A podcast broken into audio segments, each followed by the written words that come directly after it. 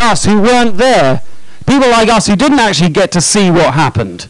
So that's rather cool, isn't it? So we're not completely lost. In fact, we have as much information, in fact, more information than the disciples had as they went along. We've got it all. We know what's happened. We know how the story ended. And the story ended with Jesus coming back to life from death. So that when we die, we too will come back to life after death. So John writes his book, and we in the, the grown ups, we've been talking about this spiral. Alex mentioned it earlier.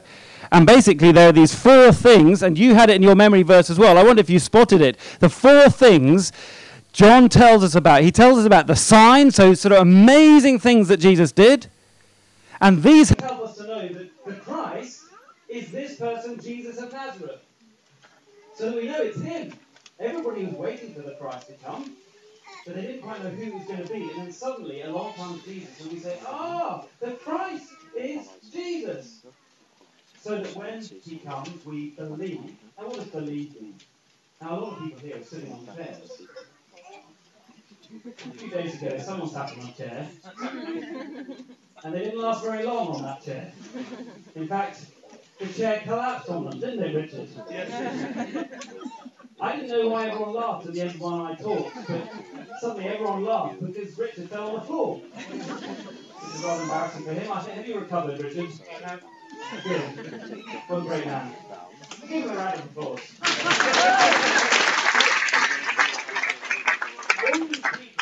They are sitting on their chairs, which means they are trusting them. Okay, they don't just believe that the chair exists, because obviously it exists, otherwise what would they be sitting on? But they are trusting in the chairs to hold them up most of the time. And that's what they're doing. And trust in Jesus is like that. We trust in Him. We don't just believe that He exists. We trust in Him to do what? Well, to give us life. And there is John's Gospel. It's like a spiral between the four things, one after the other. And that's why he keeps coming around with the same ideas. Well, now, we saw in our little video from John, if you've got a Bible, you can have open John 20. And um, there is uh, the disciples, and actually, can you imagine what it must have been like that day? Can you imagine? You had seen Jesus die on a cross. It was the worst day they'd ever had. They'd seen him die. They'd seen him take his last breath. And then suddenly, a couple of days later, he walks into the room. Can you imagine how amazing that must have been? But there was one person who was missing. Who was missing? Thomas. Thomas, poor old Thomas. He had a tough deal, didn't he? Poor chap. He basically had to stay without knowing what was going on for a whole week. Now,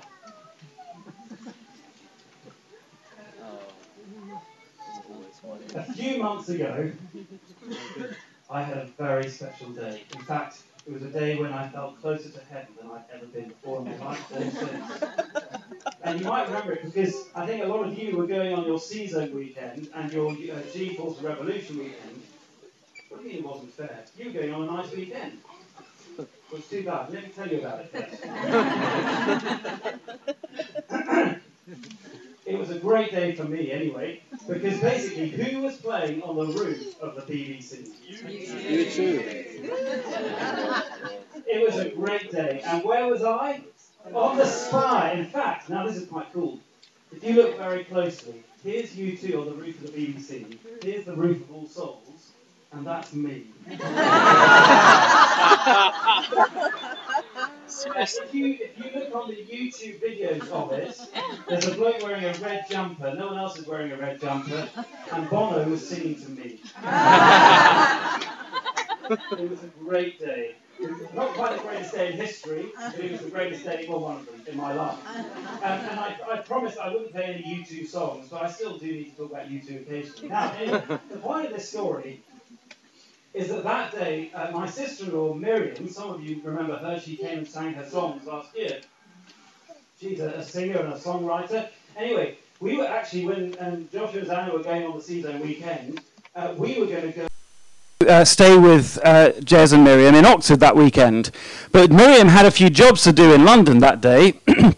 And so um, she was going to come up by train in the morning, and then we were going to drive her back to Oxford with us when we went to stay for the weekend. Anyway, we told her, uh, Rachel sent her a text and said, Oh, U2 is playing tonight. Um, and uh, she misunderstood the text. She thought she, she couldn't uh, really understand at all what it was saying. She thought it was something to do with, well, you two are going to play, as in you also. So she completely missed the point. But unfortunately, she missed her train that, morning, that morning, and she thought, oh, well, there's no point coming to London. Um, I can do it another time. Um, and so she decided to stay behind. So she didn't come up to London. We went to Oxford that evening, and I still had a very wide smile on my face. And um, the difficulty, though, was that when Miriam found out what we'd been enjoying, she was absolutely gutted. In fact, I wanted to spend the whole weekend talking about it, but she wanted me to spend the whole weekend shutting up because every time I talked about U2, she just burst into tears. It was absolutely desperate. So we were both really frustrated. I, I, there was nothing else I could talk about all weekend. U2. I, you know, can you imagine how lovely that must have been? And um, she, uh, she didn't want me to because she had missed out. Well, Thomas was a bit like that. That's all by way of, you know, bring the story up to date. That's me up there. and um, but uh, basically, I think Miriam, how Miriam felt, must have been a bit like how um, Thomas felt, don't you think? For a whole week, can you imagine all the disciples? There's nothing else to talk about. The Lord is alive. And yet, Thomas wasn't there. He says, I'm not going to believe it. I can't believe it. I just cannot believe it. Unless I actually see him, touch him, hug him, hold him, I'm not going to believe. And you can understand that because it's the last thing you would expect, isn't it? It's the last thing you would expect anyone to do to suddenly come back to life. I mean, has it happened to you before? Have you seen anyone else do that? I don't think so. If you have, come and talk to me afterwards. Right. Well, now this is a very special moment. Uh, this is a moment I think many people in this country have uh, been waiting for and they will be very jealous of us today uh, because I've got a special guest that uh, I want to introduce you uh, introduce to you. I would say that actually, in fact, the whole country has been obsessed about this for years, and I guarantee that uh, it has been asked. this question has been asked in most people's homes at some point or another. The question is this: Who is the Stig? Now, some people say, now some people say that he's terrified of ducks and that there's an airport in Russia named after him. All we know is he's called the Stig. Please give him a big cornerstone welcome.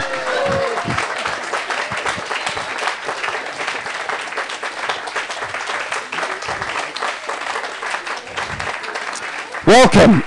It's a real honor for us to have you here. Thank you very much for joining us. He hasn't changed. Um, now, basically, we're going to find out who he is. And what we're going to do is, he's not, he, you know, he, he, someone sort of stole his tongue, so he can't actually talk. It's very sad. Just say, ah.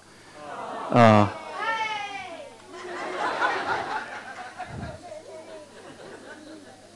Um, okay, but what we're going to do, we can ask him questions, all right? And he's only allowed to reply either by a nod or a shake of his head, okay? So only yes, no questions, all right? Okay, hang on, hang on, hang on. One at a time. Right. Uh, I think, um, uh, Ivan, I think you were desperate to get in there, I could tell. What's your first question? Uh, yes or no? Are you a man or a woman? Are you a man? Good. That's a good start. That's ruled out 50% of the world's population. Right? Yes, Elliot? Okay, we'll come back to you. Yep. Do you sp- play sport for a living? no. Kai? Do you like cheese? Do you like cheese? okay, good. Now, you, the aim, by the way, the aim of these questions is to help narrow it down so we can work out who it is. okay, yeah, Elliot? Do you have a wife? Ah, now that, you see, not a lot of people knew that. Okay, Jem? Is that wife famous? I think so. I think, I think she's very famous. Okay, someone, yep. Do you have kids? Yes. Are you a Formula One driver? Yes. Sophie? Do you have three children? Okay. Is your name Jonathan? I don't think that narrows it down very much. Anyone else? Okay. Anyone near the back who hasn't had a chance? Any other? Anyone at the back? Yes. Are you handsome?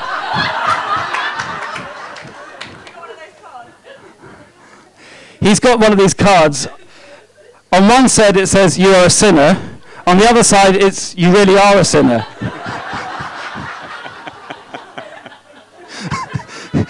yes, Stacey? Did you come to this school? Yes. Oh, now that really doesn't narrow it down at all. Um, sorry? The school, that's a lot of names to work through. Is your surname Lewis?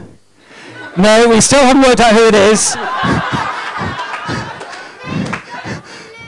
Is your name Jonathan Lewis? Now, there are a lot of Jonathan Lewises in the world. It's a very common name. But, okay, okay, enough, enough, enough, enough, enough.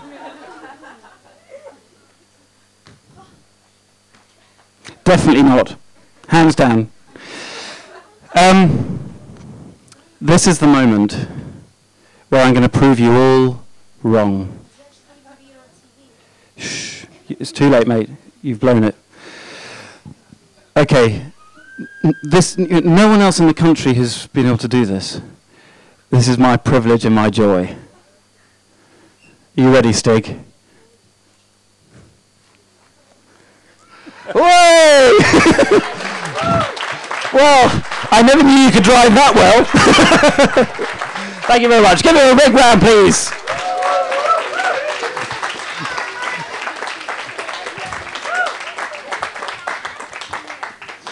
Good. Well, thank you very much. Well, the Stig is now Jonathan Lewis. You knew it. You knew it all, to- all the time. Uh, so um, his kids, if you wonder where he kept disappearing off to, he's going to some sort of airfield in Oxfordshire to drive uh, silly cars.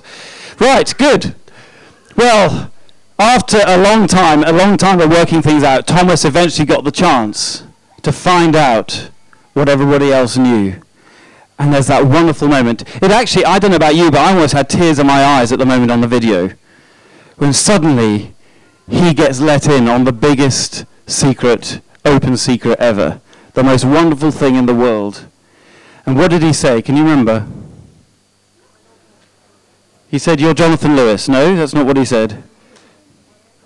My Lord and my God. Isn't that the most amazing thing to say to a human being? And the most amazing thing is Jesus didn't tell him to stop. Jesus accepted it because it was the right thing to do. Because, why did John write his book?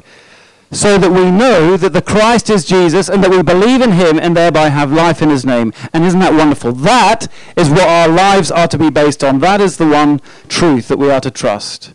And I hope that every single one of us in this tent will go home today convinced that Jesus is not just mine, but yours also, our Lord and our God. Isn't that good news? Hallelujah. Amen.